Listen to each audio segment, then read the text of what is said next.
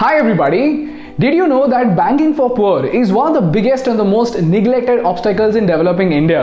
While on one side we have an India that is at the pinnacle of the fintech revolution, the other India is neglected to such a large extent that about 20% of the Indian population does not even have a bank account. Now, on the outside, for most of us, having a bank account or getting a credit card might not sound like a big deal. But you know what, guys? Credit is one of the miracles of economics that is so powerful that when done right, it can double the income of the poorest in the country. And as of today, it is being underutilized to such an extent that we might be bleeding billions of dollars in terms of the GDP of our country. So the question is, what is so special about credit and how can it double the income of poorest in India? And most importantly, how can we build the next generation of banking system to uplift the poor of our country? The first thing that we need to understand is that as we go down the economic strata, it is comparatively easier both in terms of time and money to increase your primary source of income. For example, let's take the case of Sita. Sita is a 19 year old girl who studied up to 12th standard in a government school. Her father is a factory worker and her mother works as a maid. Her total family income is about 20,000 rupees per month with a saving of about 500 rupees. And that too, if there's a small festival or a function, the savings are close to nothing. And since her family might need savings anytime, they do not use a bank account and keep only cash. And Sita herself makes about 8,000 rupees a month. Now, in order to double her income, all she needs to do is learn English and take up soft skill training to get a job in a call center or work at a store like Domino's. And here's where she can comfortably make about 15,000 rupees per month. But in order to learn English, she has to invest 3000 to 5000 rupees into a great course, training, and books. Now, considering her meager family savings, we all know that it's practically impossible that her family will agree to put in one year of savings into doing a course. So the only way left is to go to a money lender who's going to charge her up to 85% in interest, making it all the more impossible. And getting a loan is very very difficult because Sita does not have a salary slip, she does not have a credit history, and most importantly, her bank account itself has been inactive for years. Therefore, Sita cannot pursue an English course and hence lack of 5000 rupees credit would cost her an opportunity that can uplift her entire family within just 90 days. Similarly, Mrs. Sheetal is a single mother who works as a factory worker with a salary of about 20,000 rupees per month. She has sold all of her assets and put in all of her savings to make her son study in an engineering college. And she encounters a situation wherein, during the placement season, that is in the fourth year, the college decides to hike up the fees by 15,000 rupees. And this puts Mrs. Sheetal in trouble. Now, do you realize what's going to happen? Again, Mrs. Sheetal will have no other option but to beg from relatives, go to a money lender, or worst case, her son will have to drop out for a year. And as we all know, dropouts in India do not get a job easily. Therefore, because of just 15,000 rupees, her son will be refrained from applying for a job that would have given him an annual income of about 3 to 5 lakh rupees. This is how crucial credit is at the bottom of the pyramid. And the stories that I told you are not just two individual stories, but a representation of millions of poor people in our country. And these are the people who do not have access to the financial services as easily as we do. And this concept of providing financial services to the lower income people is what we call as microfinance. But you know what, guys? As of today, the banking system in many ways has not been able to develop a system that can make these financial services easily accessible to the poor. And there are three valid reasons for that. Number one, providing microloans is not seen as a profitable or a viable venture by the banks. Number two is a lack of digital identities, and that is most people do not have valid IDs or addresses and hence cannot be trusted. And last and most importantly, there is currently no way to determine if a person who is taking a loan is or will be capable of paying back the loan or not. Why? Because when it comes to a person like your maid, they do not have a credit or a transaction history because they neither have a credit card nor do they use their bank account frequently. So it's almost impossible to determine the credit worthiness of an individual and therefore they cannot be given a loan easily. In fact, today there are a few PSUs and charitable trusts that actually calculate this credit worthiness by manually doing a background check of every individual through investigation and through multiple research. But even then, this is neither a scalable nor a reliable model. So if you see, the peculiar problem that we have over here is that the people who need microloans do not have a credit or transaction history. And the people who have a credit or transaction history that's people like you and me we don't need microloans as much as 5000 rupees.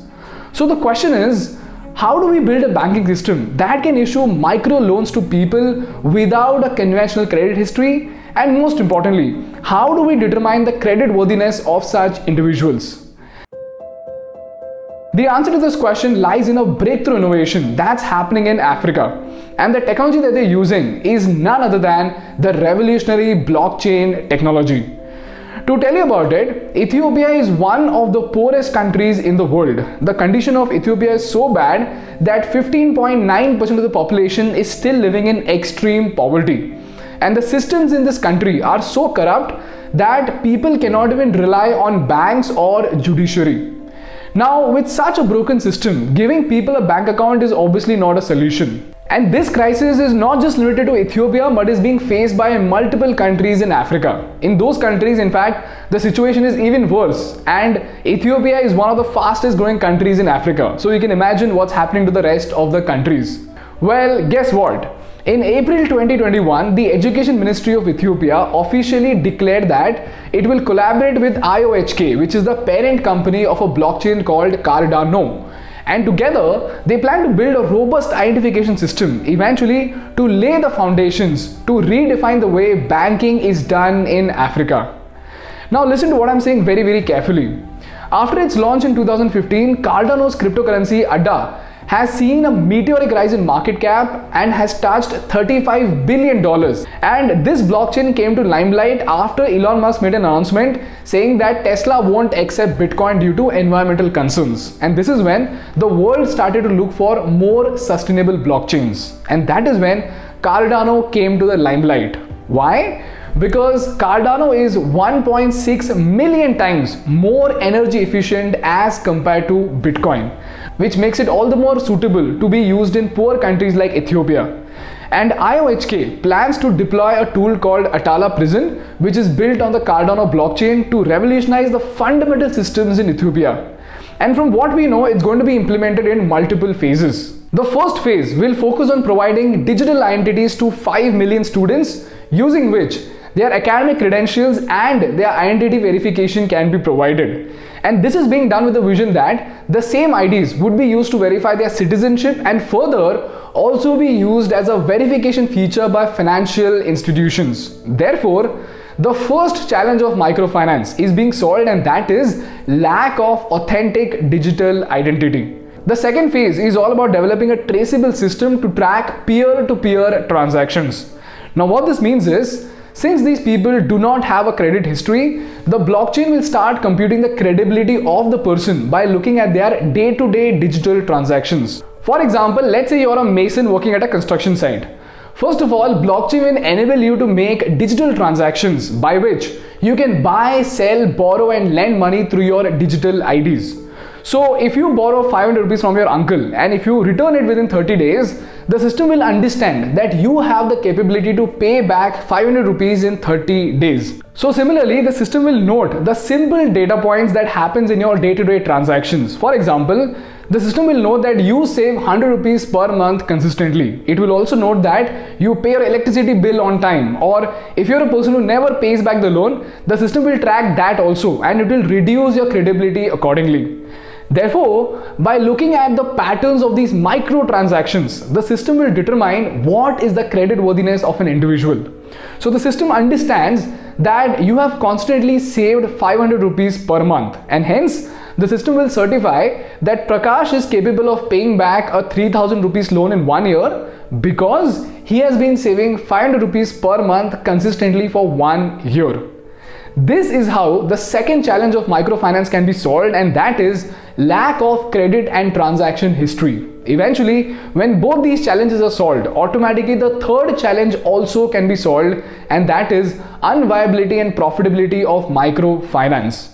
Now, in this case, the best part about blockchain is that all of this is being done without depending on a bank and is done in a decentralized system, which is non hackable, non corruptible, super efficient, and most importantly, it's sustainable for the environment. This is how a country like Ethiopia is envisioning to solve its crisis using the revolutionary blockchain technology. Now, the question over here is what are the lessons that we can learn from this case study to apply this system in India? Before we dive into it, I want to thank our resource partners CoinSwitch for supporting our content. CoinSwitch is a seamless application that enables you to buy and sell cryptocurrencies like Cardano's ADA and Ether in the easiest possible manner.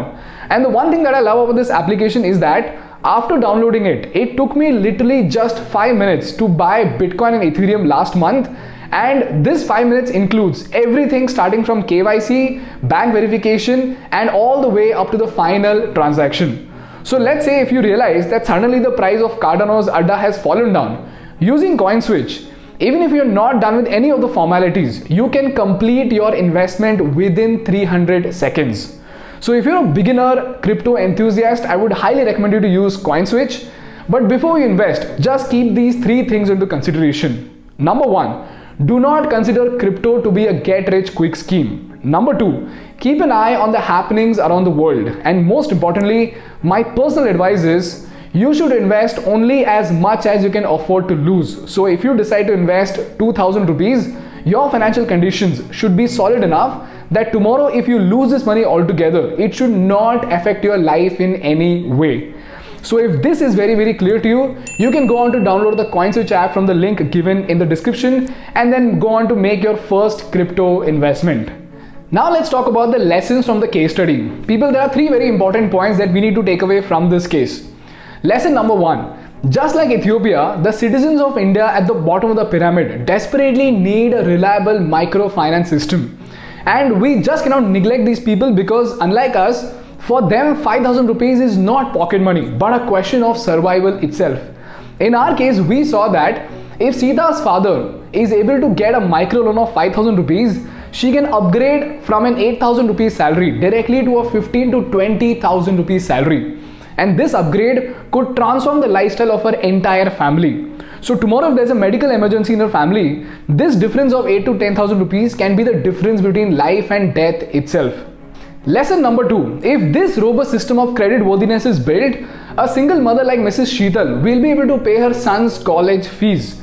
And once her son is on the payroll of a corporate company with a 3 to 5 lakh rupees salary a year, then from that generation onwards, he will no longer need micro financial services. So the system of micro lending needs to be treated as a pipeline to empower the poor rather than a singular profitable venture. Because in this case, the profit is not the interest that Mrs. Sheetal is going to pay on 15,000 rupees, but the taxes that her son is going to pay every single year with a 5 to 7 lakh rupees salary after he starts getting a promotion. Therefore, if at all the system is executed, we need to start looking at profits in the long term and not just the short term profits. And last and most importantly, if a country like Ethiopia, without a stable government, without a stable internet connectivity, and with one of the poorest populations in the world, has the audacity to experiment with blockchain, a country like India, in that case, is a paradise for this kind of technology. In fact, we are already five years ahead because we have amazing internet penetration, we've got rich financial institutions, and most importantly, we have a stable government in place. Therefore, it is time that we at least start experimenting, if not fully embrace the blockchain technology. Because in this case, it can give us the superpower to transform the lives of the poorest in India. If you think I make sense to you, then please share this video with as many people as possible. And if you learn something valuable, please make sure to hit the like button in order to make YouTube Baba happy. And for more such insightful business and political case studies, please subscribe to our channel. Thank you so much for watching. I will see you next time. Bye bye.